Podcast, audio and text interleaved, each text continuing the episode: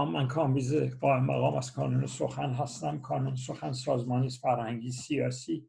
الان نزدیک 26 یا 27 ساله که ادامه داره و در این حال به خاطر مسئله کرونا این داستان به اینترنت آورده شده و تلویزیون رنگین کمان این لطف کردن و این برنامه رو به ما دادن که ادامه بدیم تا زمانی که مسئله کرونا حل بشه. حالا بعدش باز اینجا باستیم یا نه با دوستان کانون سخن صحبت کنیم.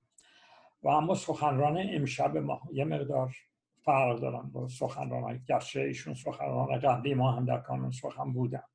آقای مسعود دکتر مسعود نقره کار گرچه پزشک هستن و, ایشون من به جرأت می‌تونم بگم که اگر ده تا فعال رو به اصطلاح نمره بدیم در کل جنبش خارج از کشور ایشون در ردیف های بالای بالای داستان قرار می‌گیرن. یعنی شب و روز ماجرا. مخصوصا برای پزشکان این ماجرا بسیار بسیار مشکله و ایشون دارن یه همچه کاری رو انجام میدن و این وقت و زحمت و تمام جریان رو برای این ماجرا گذاشتن. به طور کلی گفتم پژوهشگر هستن و کارهای مختلفی کردن کتابهای زیادی نوشتن. من یه چند تا از این کتاب رو براتون می‌خونم. این کتاب آخرشون که در کانون سخنم راجبش صحبت, صحبت کردن زنگی های گود قدرت و این همون نقش سیاسی لاتا و جایل ها در تاریخ معاصر ایرانه که من فکر نمی کنم زیاد کسی کار کرده باشه راجع به این ماجرا. حداقل من ندیدم. تازگی یه دونه رو دیدم که چیزایی راجع به این ماجرا نوشتن و در اصلا جزو اولین آدمایی که این ماجرا رو داخلش شدن. رویاهای آبی من کتاب رویاهای آبیشون هم خوندم یاد چشمهایش بزرگ علوی افتادم. یعنی اون زرافت داستان آدم گاهی تعجب می‌کنه که از یه طرف در سیاسی به اون ترتیب نوشتیم. از این زرافت رو در این کار بکار نقش سیاسی دیگه شاعر دیوانه یه دون رمان گفتم کتاب های بسیار زیادی دارم من وقت زیاد نمی‌گیرم. و ایشون بعد از این سخنرانی تموم شد سوال جواب است که سعی می‌کنیم که برای باز شدن مطلب. خیلی خیلی خوشحالیم آقای نقره کار که آمدین اینجا. مرسی. من سلام می‌کنم به شما و همینطور دوستان عزیزی که زحمت کشیدن تدارک این برنامه رو دیدن. خیلی خوشحالم با شما هستم و سلام می‌کنم به همه عزیزانی که صدای منو میشنون. خب قرار امروز ما راجع به کرونا و آزادی یعنی موضوعی که قرار شد صحبت بکنم. من گفتگو داشته باشیم با آن دربارهش کرونا و آزادی است. من خوب یه مقدمه میگم و راجع به کرونا و بعد می‌پردازیم به خود مسئله کرونا و آزادی که موضوع صحبتمون هست در مورد بیماری کرونا به اندازه کافی بگم من گفته شده و نوشته شده. اینکه عامل این بیماری چی هست منبع این بیماری چی هست و این ویروس در واقع در کجا ابتدا باعث بیماری شده و بعد چگونه در سطح جهان از این منطقه به سطح جهان گسترش پیدا کرده. یعنی از یک اپیدمی تبدیل شده به یک پاندمی به عنوان یک بیماری که جهانگیر شده. این رو خب در موردش بسیار گفته شده. در مورد عامل بیماری زا ویروس و همینطور خود بیماری که حالا کووید 19 هم میگن باز هم گفته شده و من وقت جلسه نمی‌گیرم که در مورد این موضوع بیشتر صحبت بکنم. نکته بسیار مهم این هستش که ببینید ما پاندمی های زیادی در طول تاریخ داشتیم. یعنی بیماری های مسلی که در واقع سرایت کرده و از یک منطقه به منطقه وسیعتری گسترش پیدا کرده. و حتی تاریخ این نوع بیماری ها رو بخوایم نگاه بکنیم برمیگرده به پیش از میلاد مسیح که به در اون دوره ها مسئله اون سل و با به ویژه اون البته. مطرح بوده که اون آتن شاید بشه گفت یکی از قدیمی ترین هاست که بعد ادامه پیدا می‌کنه و اون تاون بزرگ یا تاون سیاه و مرگ سیاه رو در اروپا داشتیم و بعد حالتی که از در واقع عامل بیماریزا که خب در تاون و بیماری مثل وبا و دیگران متفاوتن تبدیل میشه به بیماری های ویروسی بیشتر. که ما آنفلانزا های بسیاری رو شاهد بودیم مخصوصا پاندمی آنفلانزا اسپانیا رو و بیماری های دیگه ای که همینطور ادامه پیدا کرده. اخیره خب سارس مرس نمی‌دونم ایبولا و آنفلانزای خوکی نمی‌دونم هنگ کنگی تا به این بیماری که امروز رسیدیم. بنابراین می‌خوام بگم که بشر با این نوع بیماری ها در واقع و این نوع پاندمی ها درگیر بوده. ولی مسئله کرونا تا حدودی متفاوت از پاندمی های قبلی. البته هر کدوم از این پاندمی ها و واقع شیوع این بیماری ها تأثیرات سیاسی اقتصادی اجتماعی در دوران خودشون به جای گذاشتن. ولی مسئله کرونا طور که عرض کردم یه ویژگی های دیگه ای پیدا می‌کنه. اولا کرونا به این خاطر مسئله بسیار پر اهمیتی جلوه کرده و واقعیت همینه. به این خاطر است که در شرایط خاصی این بیماری واقع بروز کرده و گسترش پیدا کرده. به سرعت تونسته در سطح جهان منتشر بشه به خاطر وضعیت اجتماعی کنونی مسئله مسافرت ها تعدد مرزها مسئله امر تجارت بین کشورهای مختلف و همینطور تغییرات اقلیمی و محیط زیستی که اتفاق افتاده. بنابراین مسئله کرونا رو ما می‌بینیم امروز در چه وضعیتی قرار داده که تبدیل شده. مثل اون دورهایی که بیماری ایدز شایع شده بود تبدیل شده به یک در واقع میشه گفت استراب جهانی. ایجاد یک استراب جهانی. و خب واقعی هم هست برای که مسئله مسئله جدی است. بنابراین اهمیت کرونا نمونهایش که من عرض کردم رو یعنی دلایلی که عرض کردم رو میشه از اونجا بهش رسید. منتها نکته ای که در رابطه با کرونا مطرح میشه در مورد پاندمی های دیگه مطرح بوده ولی خب الان در مورد کرونا متفاوته. مسئله رابطه این بیماری این ویروس و سیاست هست. رابطه این ویروس و این بیماری با مذهب هست. رابطه این ویروس و بیماری با آزادی است. یعنی در واقع این ویروس با میکروسکوپ های الکترونیک هم به سختی میشه دیدش این موجود به این کوچکی. در واقع تاثیر بزرگی در جامعه بشری گذاشته و درسایی با خودش داشته. خب یکی از اولین درساش اینه که نشون داد که چقدر بشر علا رقم این توانایی که راجبه صحبت می‌کنه شکننده است در, در رابطه با این نوع فجایع. دیدیم که چگونه در واقع دنیا رو دوچار تلاطم و تغییر کرده در واقع. من اشاره می‌کنم اول به عرصه سیاست. که تاثیر کرونا رو ما در عرصه سیاست به روشنی می‌تونیم ببینیم و رابطه سیاست و بیماری کرونا رو. که البته به مسئله آزادی هم ارتباط پیدا می‌کنه. کرونا نشان داد البته اشاره کردم در پاندمی های قبلی هم بود ولی این یکی به شکل خیلی گسترده تری نشان داد که در واقع رهبران سیاسی در بسیاری از کشورهای جهان سیاست, سیاست رو چگونه می‌بینند و تواناییشون علا رقم ادعاشون در برخورد با این نوع فجایع چقدر هست خب ما دیدیم که در جهان اولا رهبران سیاسی نشون دادن اکثرشون حالا در چین در ایران در خود امریکا که چقدر نالایق و بیکفایت و ناتوانند در رابطه با مواجه شدن با یک همچین فجایع. و در واقع چقدر نظام های بهداشتی درمانی و آموزشی اینها و حتی نظام تو عرصه های دیگه چقدر ناتوانه. علا رقم همون ادعایی که می‌کنن. این رو ما دیدیم به تجربه. هم در میهن اصلی خودمون ایران شاهد بودیم هم در این امریکایی که زندگی می‌کنیم. یعنی این بیکفایتی این بیلیاقتی. و در عین حال چگونه این رهبران و جریان سیاسی از یک بیماری مرگافرین یک بیماری مهلک به عنوان یک وسیله سیاسی برای پیشبرد خواستای سیاسی خودشون استفاده می‌کنه.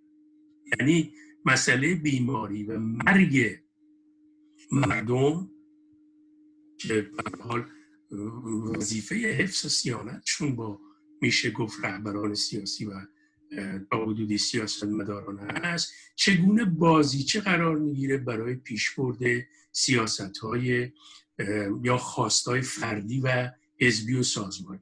این رو به روشنی در خود همین امریکا و در ایران مشاهد بودیم. در خود امریکا شما نگاه کنید ببینید که الان چگونه این ویروس و این بیماری سیاسی شده و چگونه دارن ازش استفاده می‌کنن بدون توجه به اینکه این بیماری داره جان مردم رو می‌گیره. ببینید در همین امریکا من ساده بگم هر کی ماسک بزنه هر کی فاصله رو رعایت بکنه هر کی پیشگیری رو پیشگیری از بیماری رو پیگیری بکنه میگن دموکرات. هر کی نزنه اینا رو رعایت نکنه میگن رپابلیکن. یعنی می‌خوام بگم ببینید جامعه چگونه شده و سیاست چه کرده که در واقع ما به این راحتی می‌تونیم این تفاوت ها رو ببینیم. در ایران هم همینطور. در ایران هم شما به خوبی می‌تونید ببینید اون بیکفایتی رو اون بیلیاقتی رو. و اون پنهانکاری و فریبکاری رو که بسیاری از رهبران سیاسی جهان داشتن و عامل گسترش این بیماری شدن یکی از عواملش. به خاطر منافع سیاسی حزبی و موقعیت خودشون در واقع فریبکارانه این بیماری رو در جامعه بود. چون ابتدا پنهان کردن کوچک نشون دادن تا بعدها متوجه شدن که چه فاجعه ای داره رخ میده. هنوز هم همون کار رو می‌کنن. در امریکا داریم می‌بینیم در ایران هم داریم می‌بینیم. بنابراین من خیلی خلاصه رابطه بین این بیماری رو و سوء استفاده سیاسی رو بهش اشاره کردم. و خب حالا در عرصه سیاست هم اگه بخوایم نگاه بکنیم یا کمی فراتر می‌بینیم که چه پیامدهایی این ویروس بر جای گذاشته. پیامدهای اقتصادی اجتماعی فرهنگی روانی که خب حالا فرصتش شد تو گفتگوها میشه بهش اشاره کرد. اما در حوزه مذهب هم بخوایم اشاره بکنم من اشاره کوتاهی بکنم رو ما همین وضعیت رو می‌بینیم. مذهبیون در سطح جهان به ویژه در جامعه خودمون ایران و در امریکا تلاش کردن همون شیوه سیاستمداران رو به کار ببرن. با این تفاوت که سوء استفاده مذهبی بکنن و با پیش انداختن خرافه و برخی از مسائل خرافی تا حدودی دامن بزنن به گسترش این بیماری. و خب طبیعی هم هست. چرا؟ برای اینکه بخشی از مذهبیون دنیا مثلا در ایران بخشی از آخوندها در اینجا گروه انجیلی ها در امریکا اینها باور به علم و دانش ندارن و بر همون پایه های خرافی زندگی می‌کنن. بنابراین همون خرافات باعث میشه که در یک چنین شرایطی ما شاهد گسترش این بیماری ها و مرگ آفرینشون هستیم. نمونش همین محرم خودمون برخورد حکومت. الان با محرم خودمان و برخورد گروه انجیلی ها و کلیساهای امریکایی در رابطه با مسائل مذهبی و کرونا که فیلواقع امر پیشگیری اهمیتی نداره مسئله جان آدم ها اهمیت نداره مسئله انجام فرایز مذهبی است که اونها فکر می‌کنن اهمیت داره و در این حال مسئول نگه میداره مردم رو از بیماری ها که این هم عملا دیدیم به طور خیلی واقعی صحیح نبود. اما در رابطه با کرونا آزادی من خلاصه کنم زیاد حرف نزنم. نکته دیگه هم که از درس های این ویروس بود نگاه ما به مسئله آزادی است. شما ببینید که در خود امریکا و البته در ایران کمتر که اونجا مسئله آزادی خیلی از هم مورد بحث و توجه نیست ولی در خود امریکا شما نگاه بکنید در طرح مسئله آزادی در رابطه با این بیماری چگونه پیش رفت؟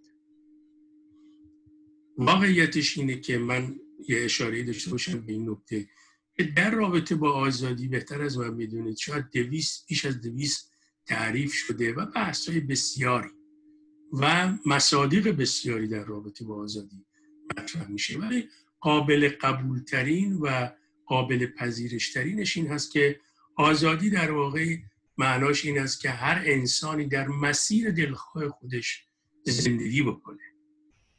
اونطور که می‌خواد زندگی بکنه.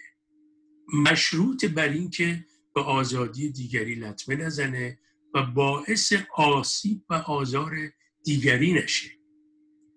خب این یه تعریف بسیار ساده است از آزادی در عرصه عمل. بنابراین با یک همچین تعریفی و پذیرش این تعریف مسئله کنترل نظارت و قانون مطرح میشه. خب ما داریم می‌بینیم که این مسئله کنترل و نظارت و قانون بحث ساده ای نیست. خب آزادی اگر در عرصه اندیشه احساس و تخیل و اندیشه بخوایم ببینیم خب طبیعی اونجا آزادی آزادی مطلقه. هر کسی می‌تونه هر جوری می‌خواد بیاندیشه هر احساسی داره داشته باشه نو می‌خواد تخیل و تجسم داشته باشه. آزادی تو اون عرصه در واقع آزادی مطلق بدون استثنا ولی در عرصه عمل فرق می‌کنه. در عرصه عمل با توجه به ویژگی های انسان ویژگی روانی رفتاریش مسئله کنترل نظارت و قانون. البته همه اینا که میگم بر مبنای یک کنترل نظارت و قانون دموکراتیک هست. باید پیش بره. پشتوانش هم همین قوانینی که در رابطه با حقوق بشر مطرح میشه حقوق شهروندی مطرح میشه و بسیاری از قوانین دموکراتیک دیگه. کرونا نشون داد که در بعضی از کشورهای جهان باز همون منافع سیاسی و مذهبی ایجاب می‌کنه که این بحث آزادی در واقع مورد سوء استفاده قرار می‌گیره. میره زیر سوال. شما ببینید در خود همین امریکا کسانی که محدود کننده آزادی های فردی اجتماعی هستن مثل آقای ترامپ و در واقع حزبش کسانی که محدود کننده این آزادی ها هستن بلافاصله چون منافع سیاسی ایجاب می‌کنه در رابطه با کرونا بحث و مصیبت ها و آزادی رو سر دادن. هر کی می‌خواد ماسک بزنه هر کی می‌خواد نزنه فاصله ها رو می‌خوای رعایت کن می‌خوای نکن چون بحث آزادی رو مطرح اینجا دیگه این بحث به نظر من یه بحث درستی است. اگر در واقع ماسک زده نشه در مورد کرونا عرض می‌کنم اگر فاصله ها رعایت نشه اگر موازین پیشگیری رعایت نشه فقط بحث شخص خود تو مطرح نیست. شما ممکنه کرونا داشته باشی بقیه رو مبتلا بکنی. بنابراین به حریم زندگی و آزادی دیگری تجاوز کردی. اینجاست که بحث کنترل نظارت و قانون باید مطرح بشه. خب متاسفانه ما در امریکا می‌بینیم این چیزی رو لاعقل دولتش به عنوان یک بازیچه سیاسی قرار داده و با آزادی چنین برخوردی رو می‌کنه. بنابراین می‌خوام بگم که یک درس دیگه که ویروس کرونا در واقع به بشر داده و یا تاکید کرده این درس رو قبلا هم خیلی های دیگه داده بودن. مسئله نگاه به آزادی است. در عرصه اندیشه باید چگونه نگاهش کرد و در عرصه عمل چگونه و چه تعریفی میشه ازش داد. واقعیتش اینه که بشر هم به لحاظ روانی رفتاری در یک شرایطی است که بسیار موجود خودمختاریه. و اگر کنترل نظارت و قانون دموکراتیک در کنارش نباشه در واقع منافع خودشو در یه درصد بالایی هم معنوی هم مادی ارجح می‌دونه. بنابراین باید اون کنترل و نظارت باشه. این رو در رابطه با مسئله کرونا و آزادی باید بهش نگاه کرد. کسانی که نفی می‌کنن در خود امریکا بحثش زیاد بوده. کسانی که نفی می‌کنن در واقع میگن نه ما باید آزاد باشیم هر کاری می‌خوایم بکنیم. خودشون به طور واقعی ای دقت کنن می‌بینن دارن اشتباه شما که در امر رانندگی الان شما نمی‌تونی هر میزانی که خواستی سرعت رو تنظیم کنی مشروب بخوری بشینی پشتش و و و. اون کنترل اونجا ضد آزادی نیست. اتفاقا معنای آزادی اون نظارت. و این رو باید بهش دقت کرد. در مورد کرونا هم همینطور در مورد فلواقع ویروس کرونا و این پاندمی که هست به گمان من بیتوجهی به این امر تعریف غلط دادن از آزادی و برخورد با آزادی باعث مرگ و میر شده. باعث تشدید این بیماری و گسترش این بیماری شده و این رو باید بهش توجه کرد و به نظر من سیاستمدارانی که در این راستا حرکت کردن مثل همون حوزه سیاستی که من اشاره کردم دوچار خطا شد. ببخشید من پرحرفی کردم و امیدوارم که در واقع بیش از حد خودم صحبت نکرده باشم. بسیار متشکر واقعا جالب بود. شما باز دو مرتبه دارن اولین آدمی هستین که ابعاد دیگه به کرونا رو بهش توجه کردیم معمولا به یک بودش توجه می‌کنن که چجوری باید بهش رسیدگی کرد در حال ما ادامه میدیم و امروز آقای فریار نیکبخت با ما هستن از به اصطلاح فعالین قدیمی در سن چهار سالگی گشت داخل شده بودن و در از پایگزاران کانون سخن هم هستن و در صد نوبت ایشونه که سوالات بکنن بعدش هم من بکنم بفرمایید. خیلی ممنون دوستان عزیز. به هر حال همونطور که آقای مقام گفتند برنامه کانون سخن که همیشه با حضور ده ها نفر در سالونی برگزار می شده به هر حال به اینترنت آمده. و ما سعیمون هم بر این خواهد بود که در آینده تعداد ناظرین در این برنامه رو زیاد بکنیم. مثلا فرض کنید به زودی به پنج نفر ده نفر برسونیم که اون زنده بودن و اون حالت حضوری سنتی کانون سخن رو ببینیم آیا می شود در زوم یا کرد یا خیر. و به هر حال از رادیوی رنگین کمان و دوستان تکنیسیان های یاری دهنده به ما خیلی متشکر هستیم و به خصوص حالا امروز از آقای نقرکار که بعد از مدتی ایشون رو زیارت می‌کنیم. از وقتی لس آنجلس رفتن ندیده بودیم ایشون رو سلامت و زنده باشید و من چند نکته در این مورد این بحث دارم که اصولا این بحث کرونا و آزادی از همون هفته های اول در آمریکا مطرح بوده و فقط هم حزبی نیست بلکه جنریشنی و نسلی هم هست. مثلا تا همین امروز که ما در لس آنجلس هستیم اکثر جوانان یعنی حتی من می‌بینم آدم های زیر 25 30 سال چون گفته شده که خطر براشون کمتره نه ماسک می‌زنن نه دستکش نه رایت و غیره مگر جایی که مجبور باشن. که همینطور که آقای نقره کار گفتن ای بسا اونها صدمه نبینن ولی ناقل بیماری باشن به افراد مسنتر. ولی به هر حال رعایت نمی‌کنن چون سنها کم هست و جوانند و جاهل و فکر می‌کنند که هرگز نخواهند مرد. در نتیجه این مسائل رو ما چند ماه باش درگیر بودیم و نظراتی رو سرش میشه ابراز کرد. نظر خود من این هست که لازم هست که بین سلامتی و بین آزادی و بین اقتصاد یک بالانس مناسب برقرار کرد و این هنر سیاستمداران باید باشه. منتها متاسفانه در آمریکا هم یک مملکتی است که یک مقدار افراط و تفریط وجود داره.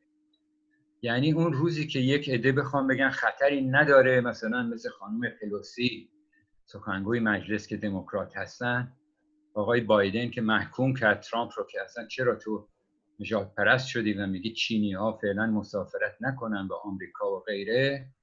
مال اون موقع است که کرونا هنوز به آمریکا نیومده اینها فقط برای مخالفت آمدن و یک سری عراجیف را در جامعه توسعه دادن رفتن تو خیابون دعوت کردن مردم رو به جشن گرفتن به حضور در جمعیت ها که یعنی آخرها خبری نیست. یعنی این مسئله از اون ور وقتی می‌خواستن مخالفت بکنن به یک افراط رفتن میلیون ها نفر رو به خطر انداختن. وقتی که یه مقدار ابعاد این بیماری بیشتر روشن شد دوباره برعکسش شد که آقا مثلا در خانه خود هم باید ماسک بزنیم جلوی دوربین ها باید ماسک بزنیم. غیره تظاهر به ماسک زدن شروع شد. این افراط و تفرید در هر دو جناح یا هر چند جناحی که در آمریکا مردم بهش وابسته هستن وجود داره. چپ ها هم یک نوع افراط می‌کنن راست هم یک نوع. و اینها ممانعت می‌کنه که اون حد منطقی رایت بشه توسط همه. اما برگردیم به اون ایجاد بالانس بین این مسائل. مثلا همه ما شاهدیم که اگر یک کشوری اقتصاد خودش رو تعطیل بکنه مرگ و میرها و رنجهای بسیار بیشتری ممکنه دامنگیرش بشه. از خرابی اقتصاد بیکاری گرسنگی بیماری های دیگر و مهاجرت های خطرناک به بیرون و به داخل از کشور بین کشورهای مختلف. تمام اینها پیش خواهد آمد و بنابراین بالانس کجاست؟ این بالانس خیلی مشکل بهش رسیدن. ما الان بعد از شاید شش ماه گرفتاری با کرونا در آمریکا تازه بعضی از سیاستمداران یک بالانسی پیدا کردن که مثلا در ایالت هایی که به خاطر کم جمعیت بودن و پراکندگی جغرافیایی جمعیت. مشکلات شهرهای بزرگ درش وجود نداره بیخودی اونجا رو اقتصادش رو تعطیل نکنن. و الان سعیشون بر این هست که بکنن. اون تو افراتیون میگن نخیر همه جا باید بسته باشه. شاید فکر می‌کنن که اگر یک جا رو بمندن یک جا رو نبندن دچار اعتراض در اون جای اول بشن. در حالی که واقعیت اینه که همه جا نباید یک جور برخورد کنه و همه شرایط نمی‌تونه یکسان باشه. اینه که برخورد متوازن الان جزء بحث های مطرح آمریکاست. مطمئنم جاهای دیگر هم هست. اما چون در آمریکا انتخابات در جریان هست افراط و تفرید درش خیلی بیشتر از جاهای دیگه دنیا هست الان و کار بسیار خطرناکی است همونطور که های نورکا فرمودن. مثلا مثالی که من بزنم ما می‌دونیم که هر سال در آمریکا حدود 33 هزار نفر به خاطر تصادفات اتومبیل کشته میشن. اما به جز یکی دو نفر از نمایندگان کنگره کسی صحبت از تعطیل کردن صنعت و اتومبیل سازی و بنزین و از این مسائل نمی‌کنن. چرا؟ چون بالانسی که بین فواید اتومبیل و مذراتش هست سالهاست که مورد قبول جوامع قرار گرفته با تمام ریسک هایی که اظهار کردن. از جمله 33 هزار نفر کشته در سال که عددی است یک مقدار شاید بیشتر از کشته هایی که با اسلحه در آمریکا صورت ولی فواید در مقابل مذرات رو باید در نظر گرفت. این کرونا هم همینطور هست. کرونا رو از اون جایی که یک مقدار الان تونستن دکترها و دانشمندان رشته های بیولوژی و حتی مهندسین پزشکی و اینها تونستن که تا حدودی شناساییش کنن و مقابله بکنن باهش الان برخلاف شیش ماه پیش میشه بین آزادی و کرونا یک بالانسی ایجاد کرد. مثلا ما می‌دونیم که یکی از مراکز بسیار خطرناک نشر کرونا مثلا مراکز پرجمعیت بوده. مثل مسابقات ورزشی استادیوم ها مثل مراسم بزرگ مذهبی و تماس های بدنی با اشیاء یا با مردم در حین انجام این کارها و غیره. ولی الان بعد از ماه ها تشخیص دادن که ها لازم نیست مسابقات رو همش رو تعطیل کنیم. من الان چهار پنج تا فوتبال ها رو تماشا کردم هفته پیش مال چمپیونشیپ اروپا و چمپیونشیپ خود یویفا لیگ و اینها. اینها تماشاچی ندارن. ولی شرکت مردم از طریق تلویزیونی در این مسابقات بدون تماشاچی یعنی راه انداختن بخشی از اقتصاد جریان پیدا کرده. چه لزومی داشت که قبلا خود مسابقه رو تعطیل کنن؟ حتی بدون تماشاچی. یا در لس آنجلس چه لزومی داشت که سواحل دریا رو ببندن؟ که مردم می‌تونن با فاصله برن اونجا. و غیره و زالک و حتی مراکز مذهبی رو. اگر شما رعایت فاصله رو بکنید رعایت ماسک رو بکنید. رعایت کارهای حماقت آمیز رو بکنید در نظر تماس ها و غیر و زالک و این عقیده رو فقط کنار بذارید که چون ما با خداوند در این روز نزدیک هستیم بیمار نخواهیم شد. در حالی که اتفاقا بیشتر بیمارها در مذهبیون دنیا هستن نه فقط ایران. آمریکا هم همینطوره جاهای دیگه هم هست. اینها رو با رعایت موازین همش رو میشه جلو بود با منطق و با علم و بالانس برقرار کرد بین آزادی، سلامتی، اقتصاد، رفاه و شادی و خوشی مردم. خیلی ممنون هستم دنباله بحث رو هم خواهیم گرفت بعد از صحبت های جناب نقرکار بله. ببینید به نظر من توجیهاتی که شما مطرح کردید البته توجیهات شناخته شده است در امریکا. و از نظر من غیر قابل قبول نخست این که اولا آن کسی که دولت اداره می‌کنه در یک مملکت و در رأس یک حکومتی هست یک دولتی هست و مسئوله و اون دولت مسئوله. آقای ترامپ در واقع به عنوان یک کسی که در و در واقع در دروغگویی اینا چیزایی است که اسنادش وجود داره. و در عین حال در پنهانکاری بر مستند سه سال سابقه داره. البته قبلش هم این سوابق داشته. در امریکا در گسترش این بیماری نقش داشته و نقش داره. ایشون اولین کسی بود که روزهایی که مسئله کرونا مطرح شد آمد در تلویزیون با شوخی و خیلی به یه شکلی درست کاری رو کرد که آیت الله خامنه ای در ایران کرد. پنهانکاری و اینکه این مسئله ای نیست این چند روزه برطرف میشه.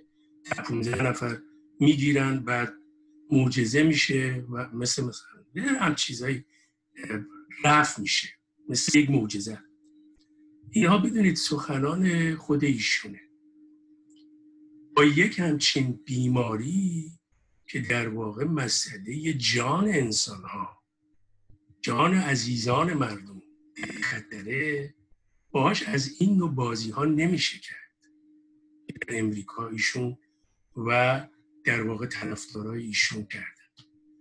مقایسه کرونا با اینکه ما سالانه در آنفلانزا فرض کنید ابتلای به آنفلانزا سی میلیون کشته میشه از خب این رو هم در واقع بخوایم با اون مقایسه بکنیم اصلا مقایسه به نظر من ناگواری است یا اینکه فرض کنید بر تصادفات اینقدر کشته میشن نمی‌دونم و نمونه های این گونه.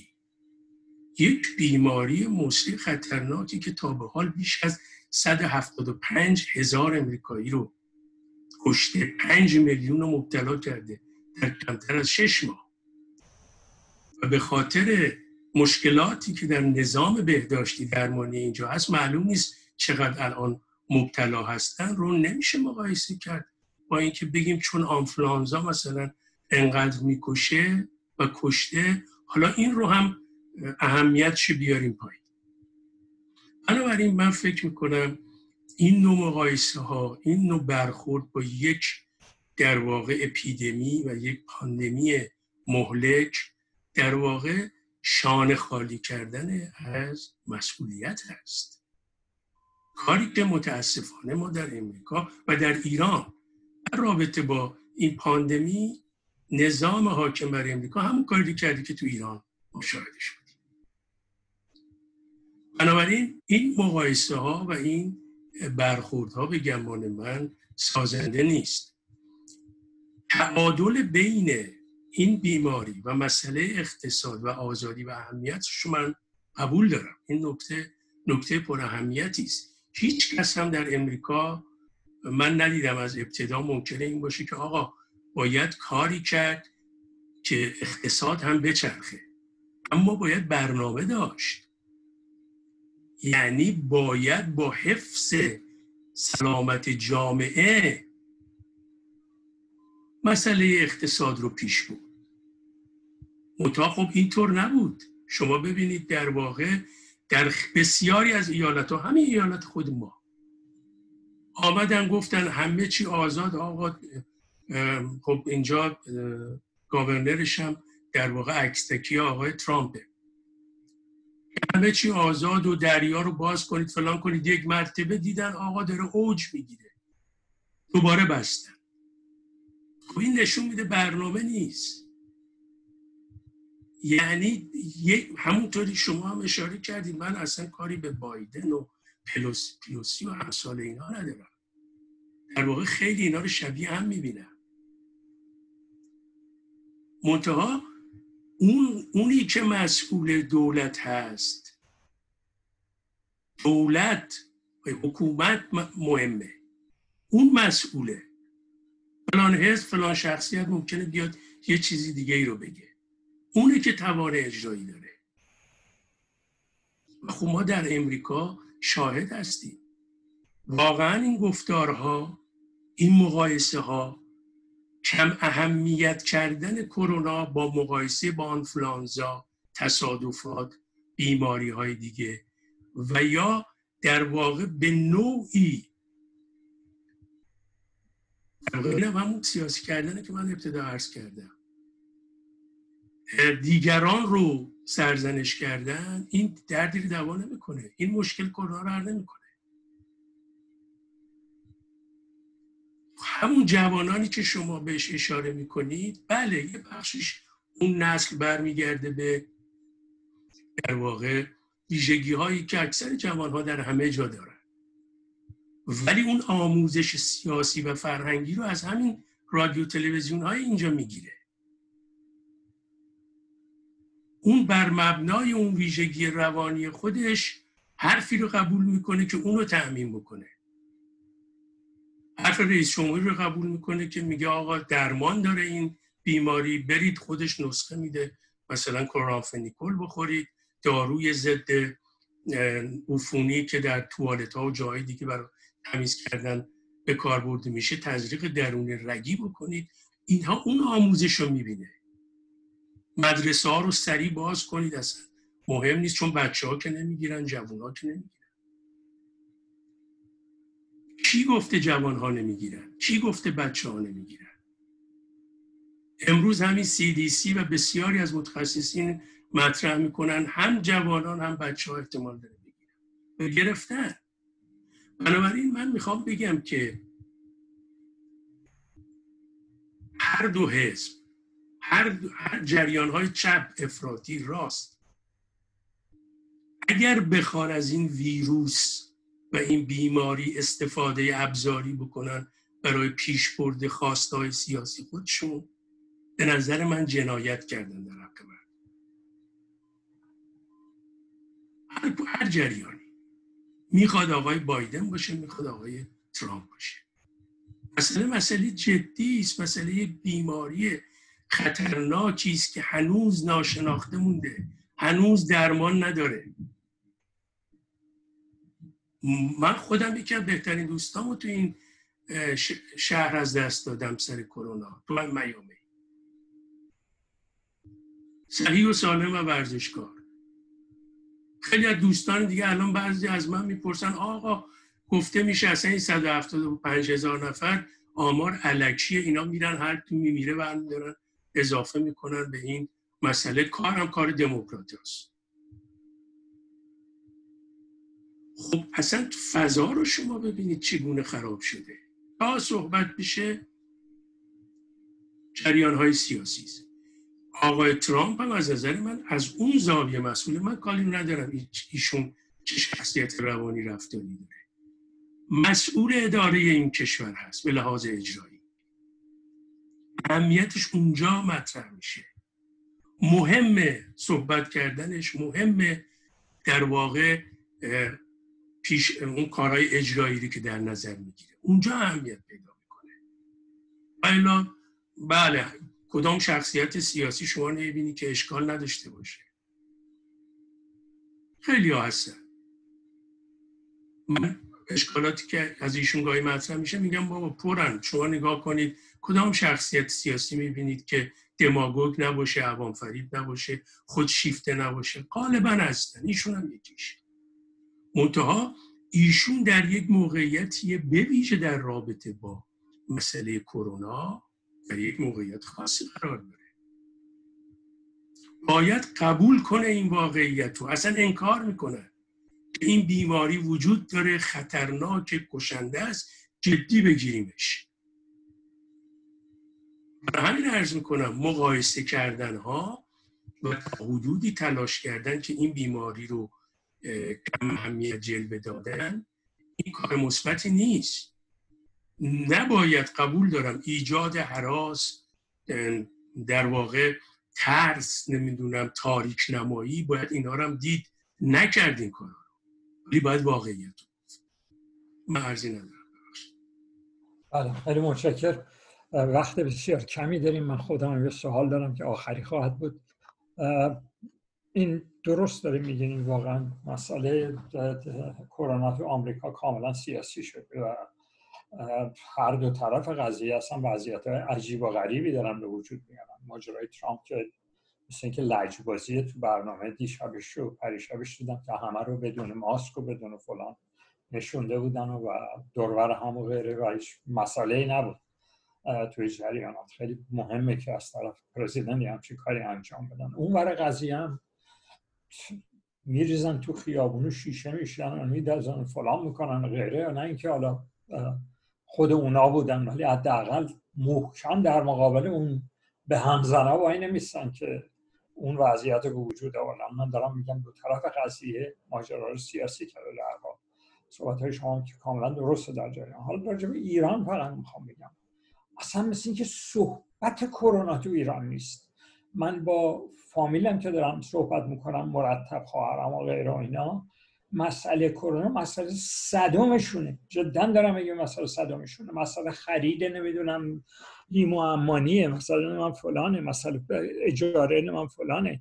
مسئله اینه که با اون حقوقی که دارن نمیدن. و جالب اینه که اصلا هیچ کسی به این داستان توجه نمی‌کنه. همینجور هم دارن میمیرن. حتی نمی‌دونن هم که دارن میمیرن. خیابون هم شلوغ و پر. و این فیلم گرفت تو خواهرمست کسی چیزی نزد بود به صورتش به هیچ ترتیبی. اون رو من نمی‌دونم چه جوری اصلا چه دیوانگانی تو رهبری اون جامعه در تماس هستن. در خیلی وحشتناکه. ببینید من اشاره کردم که رهبری سیاسی رهبری مذهبی جایگاه خاصی داره.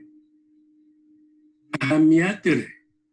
شما وقتی رهبر یک کشور هستید و می‌دونید این بیماری یک بیماری مسری خطرناکیه و میباید رعایت موارد پیشگیری رو کرد مثل همین آقای ترامپ دهنکجی می‌کنی؟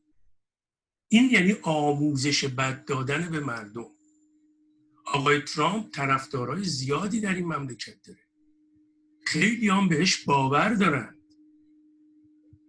حرفی که می‌زنه میلیون ها نفر بهش عمل می‌کنن. اینجاست که اهمیت پیدا می‌کنه به نظر من و مسئولیت اون شخص رو چند برابر می‌کنه. همین من تاکید کردم رو اسم ایشون. ولی اصلا قصد من این نیست به نظر من از چپ های افراطی تو امریکا. برخورد کردن با این پدیده تا راستای افراطی. اما چه کسی مسئوله؟ در این مقطع اون بایستی مورد نقد و پرسش قرار بگیره. چرا باید در یک کانونشنی که میلیون ها نفر می‌بینن و اهمیت داره؟ یا اقل به مردم نگفت که برای اینکه این بیماری گسترش پیدا نکنه یه چیزی رو رعایت کن. خودت هم رعایت کن. اما در رابطه با ایران من منظورم واقعیتش از طرح مسئله امریکا این بود. که توش هستیم وطن ما سلام. داریم زندگی می‌کنیم توش.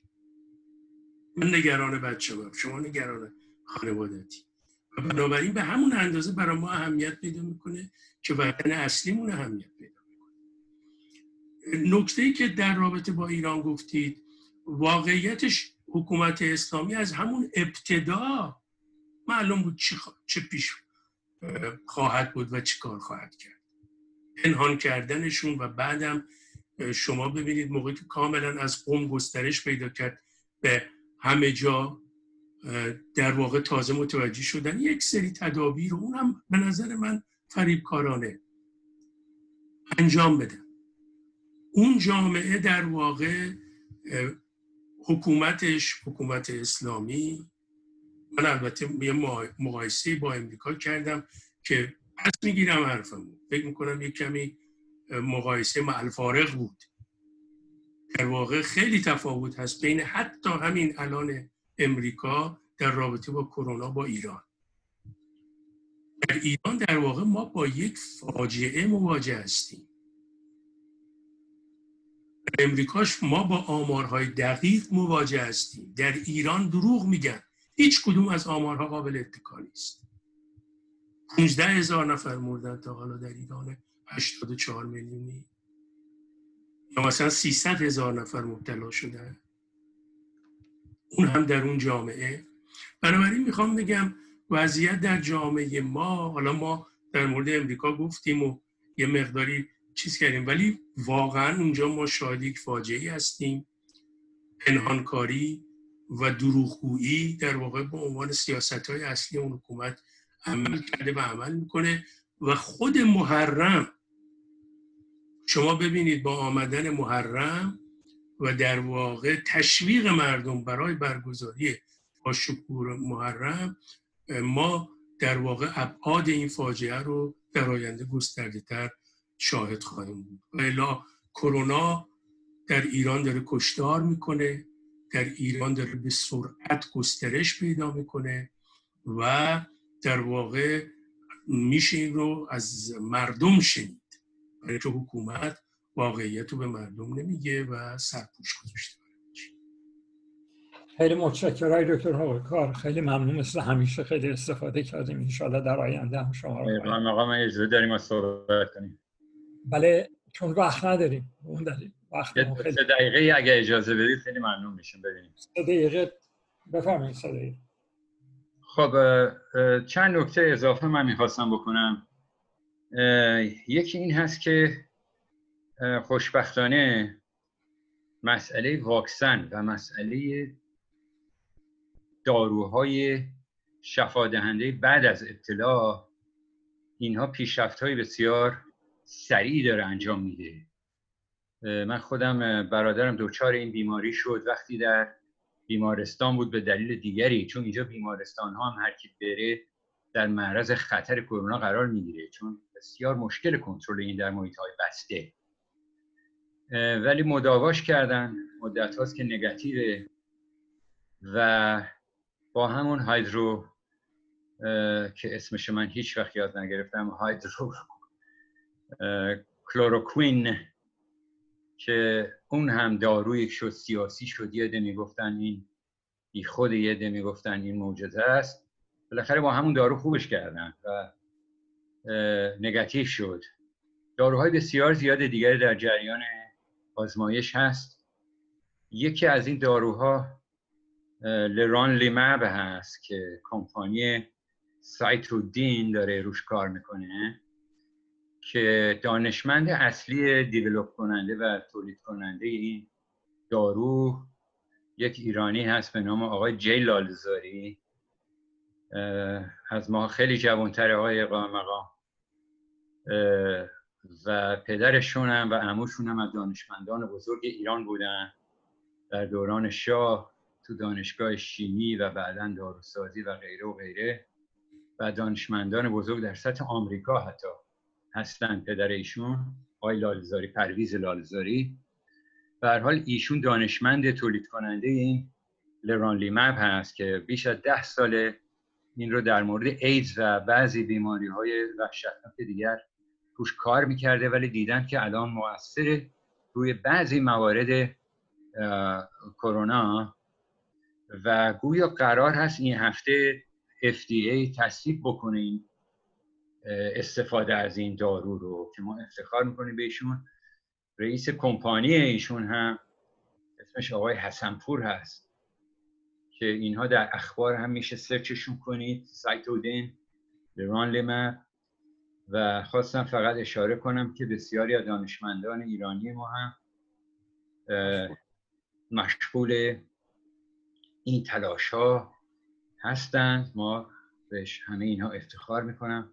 می‌کنیم و من امیدوارم که در همین ماه های آینده برخی از این داروها در لول میلیونی و میلیاردی بتونه تولید بشه و میلیون ها جان رو در آینده نزدیک نجات بده. با تشکر از جناب نهرکار مهمان عزیزمون که ارادت زیادی به ایشون دارم و آقای کامبیز قربان خیلی ممنون و خیلی متشکر دو مرتبه آقای دکتر نورکار و از همه خداحافظی می‌کنیم.